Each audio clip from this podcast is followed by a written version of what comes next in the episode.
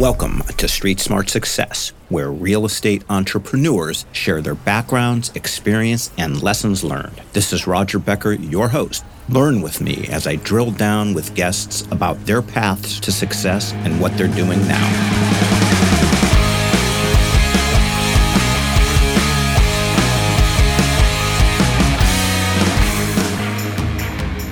So today we have with us a man I've been really, really looking forward to uh, speaking to. This guy is a great, among other things, a, a fantastic marketing guy because I see him all over the place. He is just, I am envious because marketing and advertising is my background, but I don't hold a candle to this guy. Um, he's just come out of nowhere. He's brilliant doing that. Comes out of a very valuable background um, out of financial services uh, background in, in the last few years has really kind of uh, gotten a tremendous amount of traction quickly in real estate. He is the chief executive officer at Cornell Capital Holdings. He is Dana Cornell. Dana, welcome to Street Smart Success. Roger, thanks so much. Generous introduction. I appreciate you being here. Appreciate yeah, yeah, I'm glad to be here too, man. Trust me. you know, as a young man, uh, you know, I did some sketchy things, man. I'm lucky to be here. But anyway, that's a whole other podcast. So, so there you are in Western New York, some of the um, coldest weather on, on the planet uh, that I know of, certainly in the States. Do you hail from there originally? Uh, have you been there your whole life? What is the uh, Dana Cornell background? Yeah, so I I am from here originally. I typically say Buffalo area. That means about an hour south of Buffalo because no one knows where Olean New York is unless you're a native of St. Bonaventure University, which is here. Um, but yeah, I grew up here, man. It's a town of about 14,000 people. My father was an excavation contractor, still is. My mother was a school teacher. She taught kindergarten here for a long time. I literally started my career here knocking on doors in that winter weather that you mentioned with long johns on under my suit and uh, you know spiky hair when I was a young young buck running around didn't know any better um, but that's that I think groomed me to kind of put me on a path of where I've gone since then so um, I enjoy being here you know I don't stay here all year round anymore but this Got is home. It. I, I've not heard the term. I'm from Cleveland, so that's why I'm kind of teasing okay. you a little bit about being there. We're yeah. on the other side of the lake, yeah. uh, and also some of the most the coldest weather. Uh, I haven't heard the term long johns probably since I was a kid, so I just it's that's funny. I, I, bet I bet I'm in California now. I, I bet most yeah. people that are from here or from like grew up in like Texas, Florida, you know, whatever, have never heard the term long johns. They don't even know what they are. Sure, there's some good uh, Google images to describe what they were back then. Now it's all Under Armour and all that stuff. But no, I mean long johns. Look them up. oh, that's good. Yeah, man. That's why I love doing podcasts for a million different reasons. But stuff like this, man, just, that that just that brings me back, and and I've got that image of you going door to door, and so hey, man, I I am not worthy. Uh, that that just takes uh, major guts and, and, and grit. Um, when you say the term wealth management, right? What does that mean? And is it pertain to what you did? And I'm assuming you're talking about your days at Morgan Stanley. Maybe uh, I think you were at Edward Jones, et cetera. What does wealth management mean? Like, what did you really do, and how did you make money? Yeah, so you know, we could talk about that question alone for a long time. Um, you know, the traditional uh, definition, at least in my world, was you know, I connect with a family. They need help in essentially all aspects, but especially investing their money to reach certain goals at certain points in their life, certain periods of time, um, whether that be retirement income and freeing your time up or buying your time back. As I kind of reverse engineered that process and started talking about that, uh, sending your kids to college, whatever it may be, estate planning. So I'm a certified financial planner by by practice certified investment management analyst. So I kind of worked with, you know, you work your way up in that world, worked with bigger and bigger families as far as net worth went. That's really kind of where, you know, I came to a crossing point where I'd reached a, a high level of success, relatively speaking, at Morgan Stanley. You know, had the executive director title under 40, the Forbes recognition, all that stuff is great and I appreciate it, but was really left, you know, with a void of, I think comes from the small town, you know, mentality, but that business is built on how much in assets can you acquire and charge a fee on in a lot of cases. Don't get me wrong. There's a lot of very good, uh, very effective wealth managers or financial planners. Um, but in that model in the corporate setting just didn't work for me. I felt like I was trained to be all things to all people. It was more of a factory than me going deep and really making an impact for, for the clients that I wanted to. Okay. And when you say a factory, um, does that mean, well, I'm not going to put word, words in your mouth. I, I infer certain things, but I'm just going to ask it more open ended. What does that mean the way you mean it? Yeah. You know, and of course, most people there would not maybe agree with that. But the reality is we weren't trained on the, the name of that game is a business model is assets under management, right? So you're giving up a lot of your compensation to the firm, which they kind of position that as they're giving you a lot of resources to build your business bigger, go deeper with clients, so on and so forth. The reality is, at least in my, my corner of the world, I knew and my clients knew I couldn't be their the best financial planner for them and be their best insurance advisor. I could not be their best private banker. I couldn't be their best, you name it, right? Where the firm wants you to be all of those things to all of those people. So that's really where I started to kind of disconnect from the model and take a step back and, and really deeply look at, you know, where was I adding value? Where were my clients asking for help? you know, and how can I meld those two models just to go, you know, maybe not as wide, but much deeper. So that's kind of what led me through my transition to walk away from all of that and 1.4 billion under management, which they asked me if I needed mental health counseling when I told them I was leaving, which is still probably out for opinion. But uh, I, I was thinking the same thing. I was yeah, thinking you must, you must have been making some money. yeah, I was very comfortable in a very small town financially, I was very comfortable. My family was taken care of. But I've always been that guy where I question everything. And if I don't feel like I'm doing the, the right thing or the best thing, I got to figure out a different way. So that's how Cornell Capital was essentially born. Did you get one point yourself or, or how was the split done? Yeah. So, you know, we charged, you know, it's a fee based on assets. So people can do the math on, you know, 1.4 billion. Average fee was 1%. The total book of business maybe was a little bit lower than that for larger accounts. Um, there was a lot of revenue there, you know, and we took home maybe half of that. Got it. Give or take. I say we, meaning you and your, who's the we? The, yeah, the actual team of mine on the ground, myself. I took half of that. The firm took essentially half. Got right? it. I understand. Of, of a point. Mm-hmm. Got it. Okay. Well, you know, it's funny because one of the things I was going to ask you is why did you leave? So you you've uh, uh, alleviated the necessity for me to do that because you already answered it. Well, you know what? Hey, man, my my hats off to you because it takes a heck of a lot of courage to walk away from something like that, uh, especially after the you know arduous journey of building it up. I mean, there's no shortcuts in anything. So the fact you did that, and not to mention, you know, taking the risk of reinventing, uh, kind of speak, speaks to your character. Good for you. Um, I appreciate that. Yeah, you got it, man. Well, I guess my question is why real estate? Yeah. So, you know, I started real estate, but really it's really quite honestly, when I, when I looked at Morgan Stanley and when I came into the business, everybody had their white haired stock and bond guy, right? So I was always looking at how can I be different? How can I add more value? How can I just tell a different story than the guy that looks just like me, but has 30 years experience on me? So I gravitated towards alternative investments.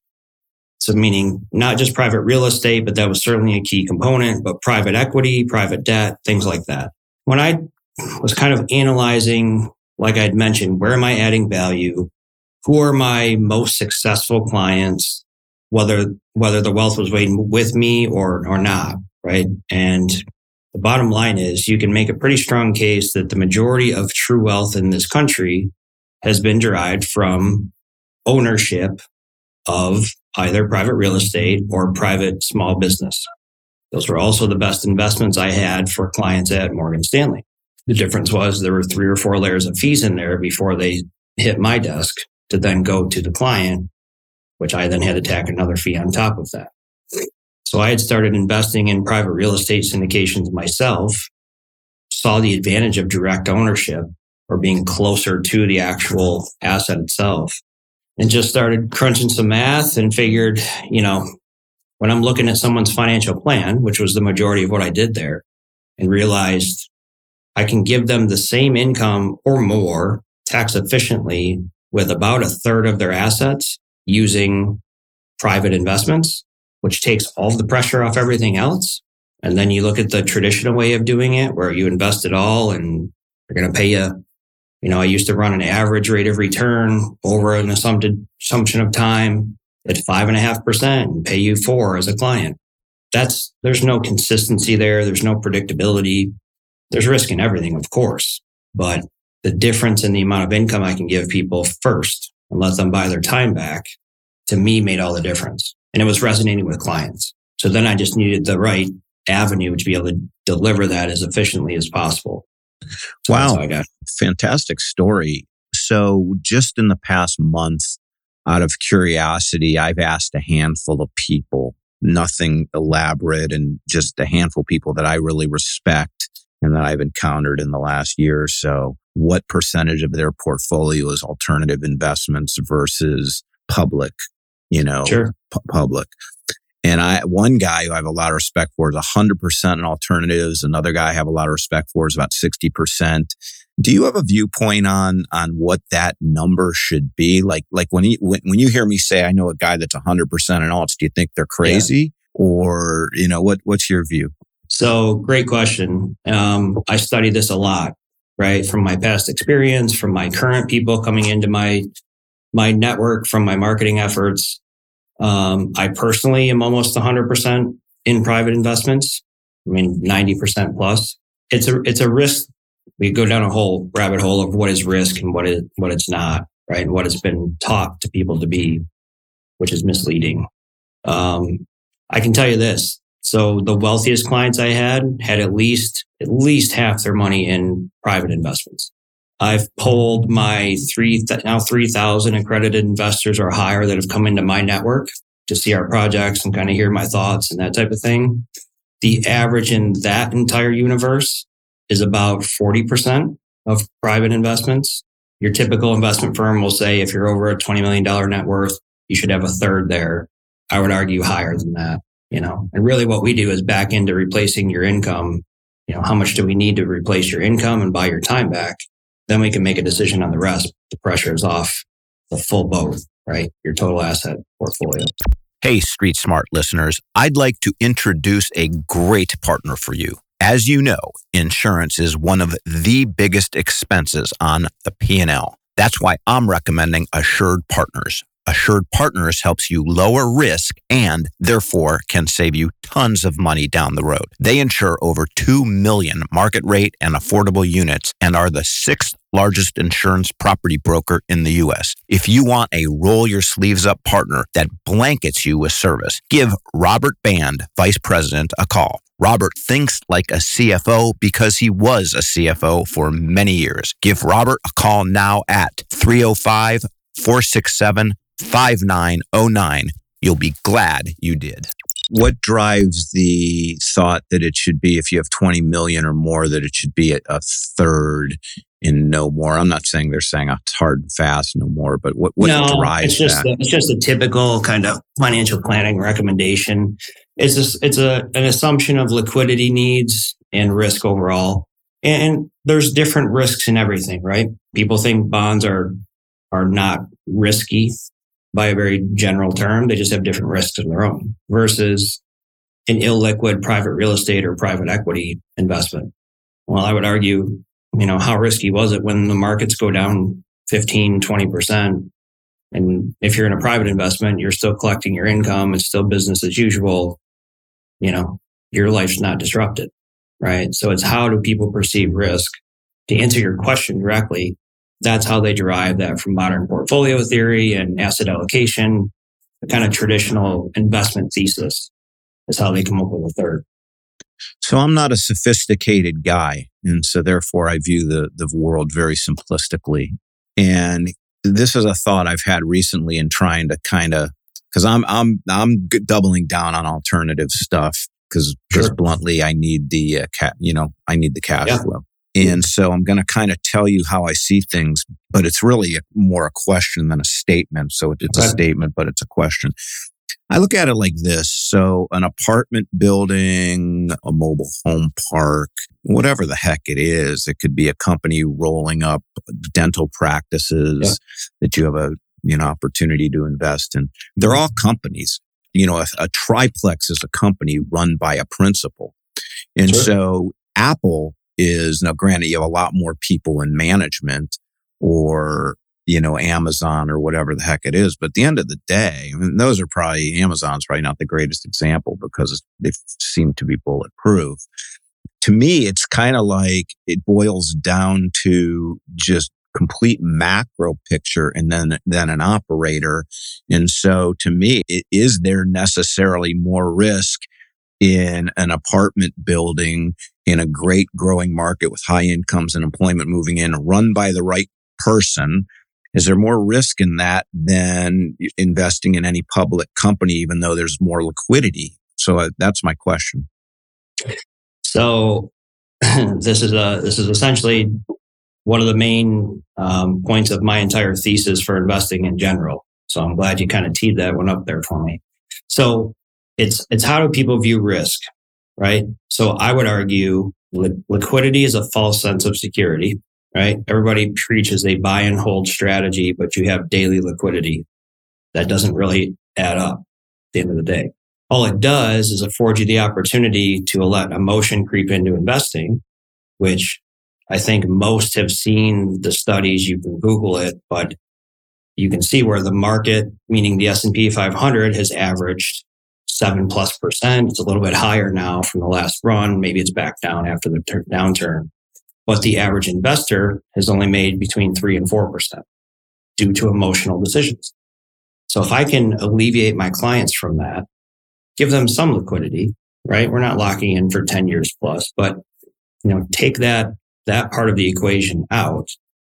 And then to the other side of your point, invest in something that you can understand how it works. You can go see it, feel it, touch it if you want. You can follow the math of it to understand how you're getting paid. Not that everything goes according to plan by any means, but I think there's a big price of peace of mind of people being educated and understanding what they own and why they own it that gets forgotten, or maybe it's pur- purposely left out of a traditional wealth management plan. Because when people are in the dark, just in my experience, they don't ask a lot of questions. They don't want to seem uneducated or, you know, um, intimidated by that. So that's kind of how my old world used to work. This is very hard and complex. And don't worry, we're smart. We figured it out. Here's all you need to know. And here's your historical backward looking returns. When the market goes down, hey, just hang on. It's going to be okay. You know, I've heard this listening to other people's podcasts, and I'm curious to get your take is that I've heard that one of the reasons that alternatives, that more people aren't investing more in alternatives and why people aren't, you know, investing in alternatives to begin with and more of their, you know, of their uh, assets into alternatives is because the financial planning community, if you will, or the, the yeah, I'll just call it that. The financial planning community doesn't get paid to make those recommendations. Is there a kernel of truth to that or? It could be. You know, I think it's more, and again, at least from my past experience from the world I came from, I think it's much easier. Keep in mind from an from an advisor, financial planner, there's there's essentially you have to run your own business, so you have to bring in new business. Essentially, you have to take care of what you've got, and then you have to put the time in to know and understand and appropriately handle people's finances. There's three main pillars to that business. Most people gravitate towards one or two of those pillars. They can't do all of those different things, right? Like you said in the beginning, a lot of it is sales and marketing, right? Understanding your audience, what they really want, probably even better than they can explain it to you if you ask them. Right. I think that's something that I've learned starting from knocking on doors and just having as many conversations as I've had. I just think alternatives are more complex and there's more moving parts. And you're told initially that those are riskier investments from an advisor standpoint. So if I'm an advisor and my capacity is about maxed out, I don't have the time to understand that, nor do I want to. I'm going to take the easy path and give you a model portfolio of packaged mutual funds and maybe stocks and bonds and just roll with it. So I'd say it's just as much then, that. Um, I, I will transition, but you've been so generous, you know, giving me some really great answers, which I appreciate because I do want to get to doing what you're doing now, but I'm finding this to be fascinating. No. And, and also fascinating that, you know, so much of what you're invested in is alternatives. Is your, what's your rationale for being weighted at 90%? Is it cash flow and taxes or, you know, what you're thinking on that? It's all the above, right? So it's cash flow, it's tax efficiency of that, it's total appreciation, and it's simplicity of, again, knowing what I own and why I own it, right? When I can understand it, I don't have to worry about when the next crash is coming or what comes out in the news to make shaky hands hit the sell button that affects me, that has nothing to do with me, that type of thing. Becomes much more of an emphasis on, to your point earlier, who's the developer or who's the manager, um, that type of thing. But that's kind of how this firm was built. I realized there's kind of a gap between people that have access to direct alternatives um, or understand the value of that. It's very hard for them to do the proper due diligence if they even do have access to figure out where they should be placing their funds and how they should place them. So I really just kind of molded my old world with this new world. Um, so we just build portfolios of alternative investments right? That may be one project, it may be a full portfolio or anything in between, starting with replacing your income and buying your time back first. That's kind of how we work and, and build out from there. If you had to guess, what do you think the um, alternative landscape will be in terms of per, where, where people are invested in, let's say, five to 10 years from now? Yeah, good question. I think it's becoming much more popular by the day. I think you know, and again, no one knows. I have no idea what's going to happen in publicly traded markets or private investments, quite honestly. Um, but if you follow the trends, you know, I don't think anyone would argue we will have some headwinds in both stocks and bonds, which people, in my opinion, really aren't paying enough attention to and probably should. But when you're looking for income and consistency of that, you're going to be forced to look at other options, which is why so many people gravitate towards our messaging. So I would only expect the adoption of alternative investments to to increase over the next five to ten, without doubt. I would agree. Okay, thanks so much, and I, I appreciate it. Um, so tell me, I guess, uh, what you intended to do when you hung your shingle, uh, yeah. and what are you doing, and how is it evolving, et cetera. And again, my hat's off to you, man. You're I see you everywhere. I appreciate it, man. Yeah. yeah. No, it's the model was was to me again, I've always been the guy that questions everything, which sometimes is good, sometimes um, is frustrating and challenging for me and people in my area. But I think that's that's just how I'm built, right? And when I have a responsibility, especially a fiduciary responsibility to clients, that's what I need to do. So when really when COVID hit and I'm at home working and I've got two little boys looking at me you know, looking at me to see, you know, what kind of character and judgment is dad going to make to leave a legacy for them. That's when I had to pull the plug. And I knew if I came out and took all of the good from Morgan Stanley and the traditional model and combined that with everything I wished I had had as an advisor there to really help clients, but also put myself in a position where I could say what I really wanted to say which is what you see on that marketing, and then get it out to a mass audience, which social media certainly helped that. People would gravitate, the right people would gravitate back. And that's happened. So it's a long way of answering your question, but we started just coming out being essentially we're a guide to best in class alternative investments in all major categories. But most people either one don't have access to those especially in a way that we offer it, right? Direct investment, much lower fees, Um, two, don't have the time or the interest to do the amount of proper due diligence on something that isn't publicly recorded and or traded and reported on.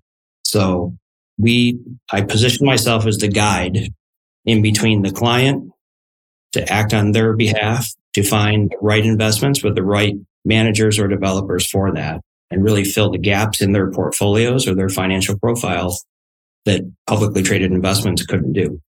So are you are you you're placing your clients' money then with different alternative asset opportunities then? Is that how it works? Yeah. And then how many how many different entities, I guess, are you placing your clients' capital with? So we always have a minimum of three to five offerings that are kind of diverse, and that's grown over time. You know, I started just self storage because I believed in that model and it allowed me just to kind of gain some momentum. From there, we've built out. So now, you know, just to kind of paint that picture, we, we do everything from right now. I have a co-investment with Blackstone, the largest PE firm in the world to good for you. An individual, you know, self-storage project, you know, that you're a direct owner. Think of 10 of us went in and bought a self-storage company together with the developer. We cover a pretty wide range. That's why I can really customize what you're doing, what your risk tolerance is, um, what your income needs to be, what your tax efficiency needs to be. So it's much more tailored and niche focused than kind of the shotgun approach that we used to have to use at Morgan Stanley. With with Blackstone, did you do you need to commit a certain amount of money to co-invest with them and then you have to feel confident that you could raise that amount of money from your client base? So I'm glad you brought that up. So interesting. One thing that followed me as a benefit from my old world, I had relationships with companies like First Trust Portfolios, which many don't know. Many know them as an exchange traded fund company, but they do have a private asset platform that not everyone accesses. So that's my connection to the Blackstone, the co-invest through their relationship. They've offered that to me from the amount of business we've done together through the years. So an advantage to the clients internally gets flown passed through me, but no fees, not the minimum that you would need, the $10 million initial investment if you got access. All right. You can come to us with a reasonable amount and we can place you in that fund through those relationships I've developed over the last 20 years. So it's based on that relationship. So there's an understanding. Is there not then a specified minimum between, you know, so let's say it's 10 million on your own. It's not like, Hey, Dana, it's a million. It's just based on the relationship and trust that you'll bring people to the party. Yeah. So essentially a company like First Trust will have so much access to that. So they'll have an allotment of it because of their relationship with Blackstone. They inherently pass that on to me. I see. Um, which is a huge benefit, right? So you can come to me for as little as 250,000 and gain access to something that your neighbor might have to take 10 million to just even get in the door with lower fees. I see. And then did they have different funds that you would invest in, real estate funds, you know, private equity funds, you know, of private businesses? How does all that work? Yeah. So in the case of the Blackstone, right, you're kind of in for whatever they're doing, but that's one of their private equity funds. We have a menu of multiple real estate broken down by sub asset class, private equity by sub asset class. You know, one thing I'm super excited about now, everybody knows the baby boomer transition and everybody knows, you know, someone or themselves that has a business that makes their widget really well and has done it for 30, 40, 50 years, but maybe they're not up on the the hottest sales and marketing, or maybe they need some systems or operations to grow it, right? To sell to a true private equity. I've, I've partnered with a group that buys the mom and pop, very successful businesses and either does roll up strategies like you mentioned, or just kind of one offs for businesses they know they can grow in a short period of time.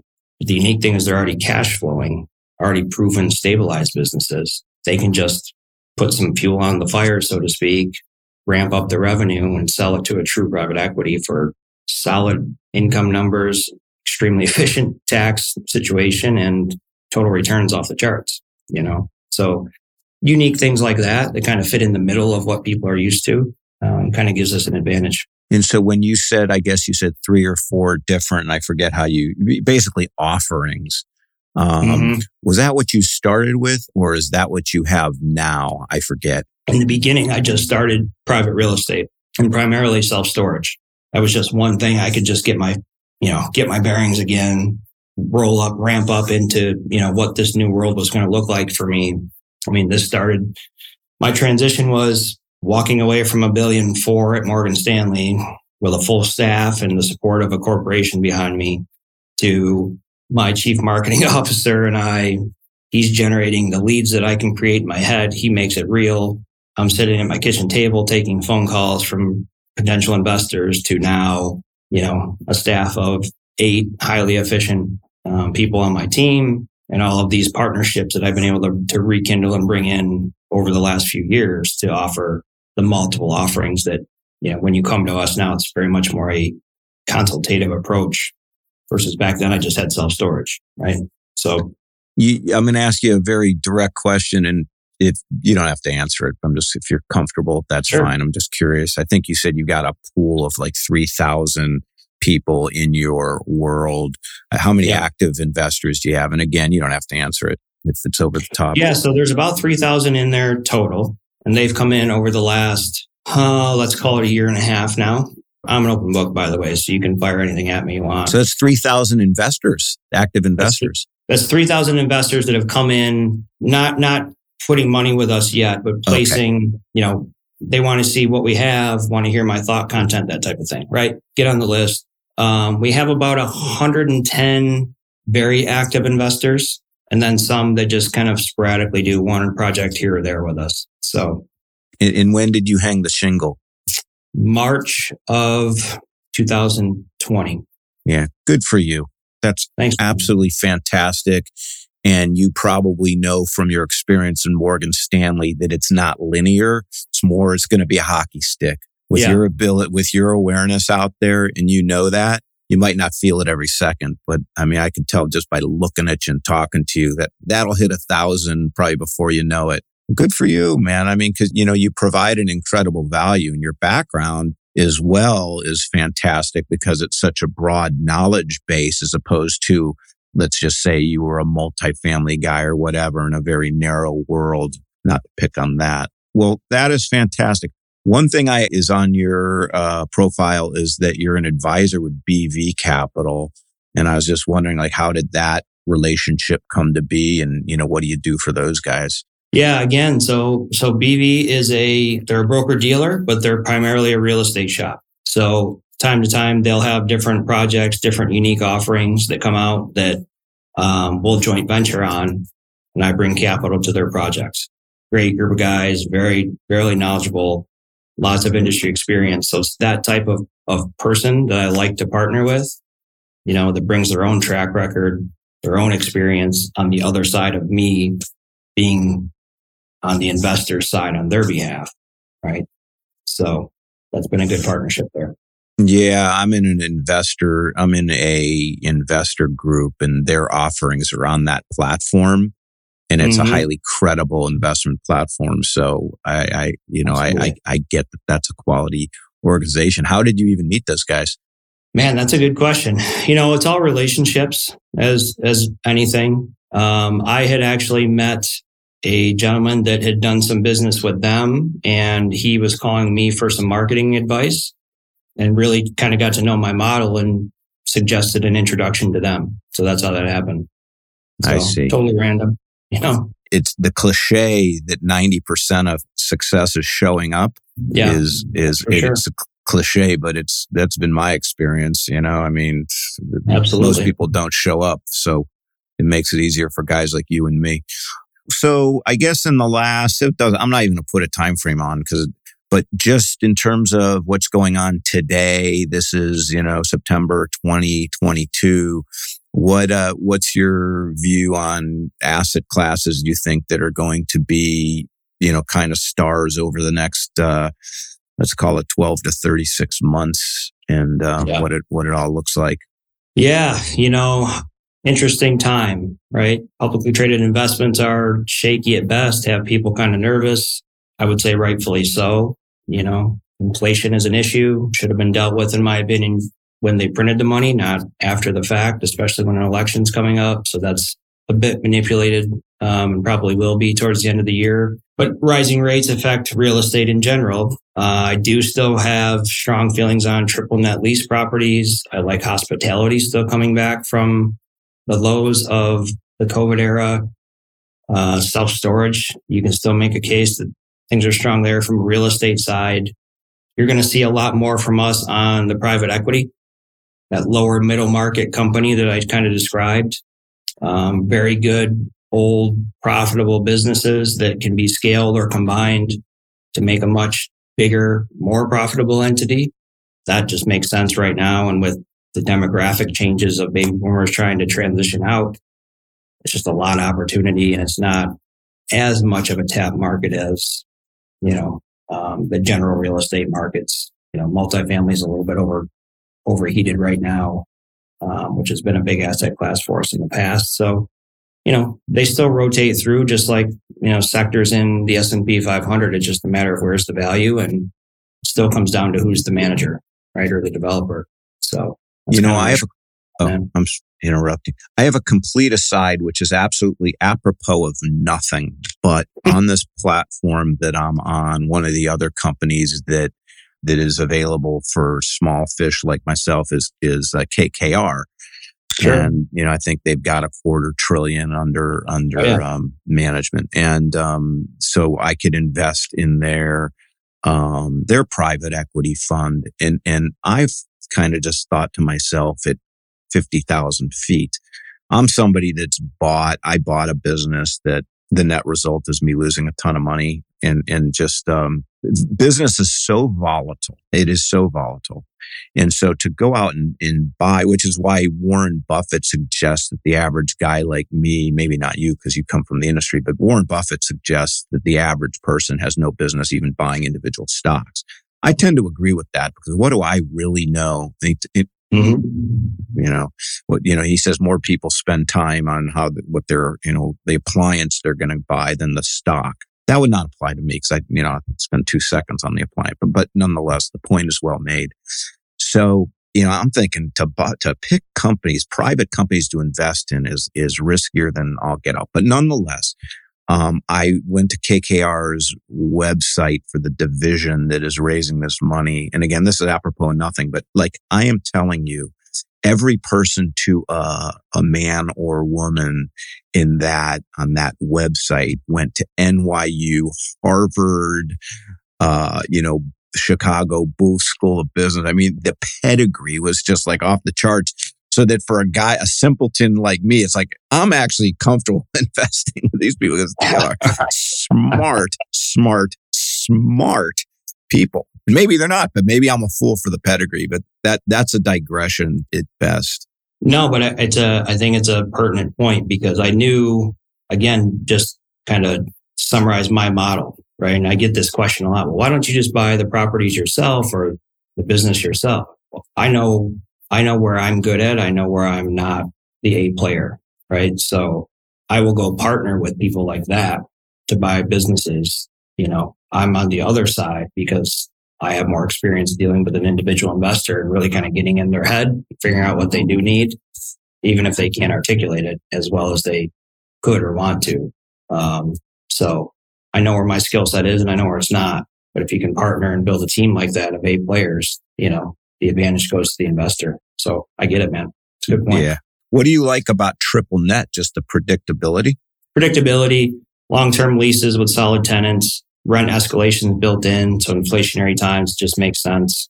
Um, just a stable asset class. Yeah.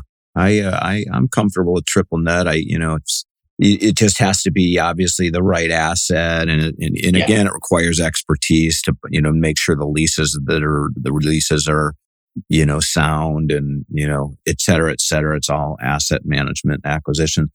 Well, listen, this has been, from my vantage point, a fantastic conversation with you. I love what you're doing and, and I'm in your camp. Um, how, how does one get a hold of you, Dana?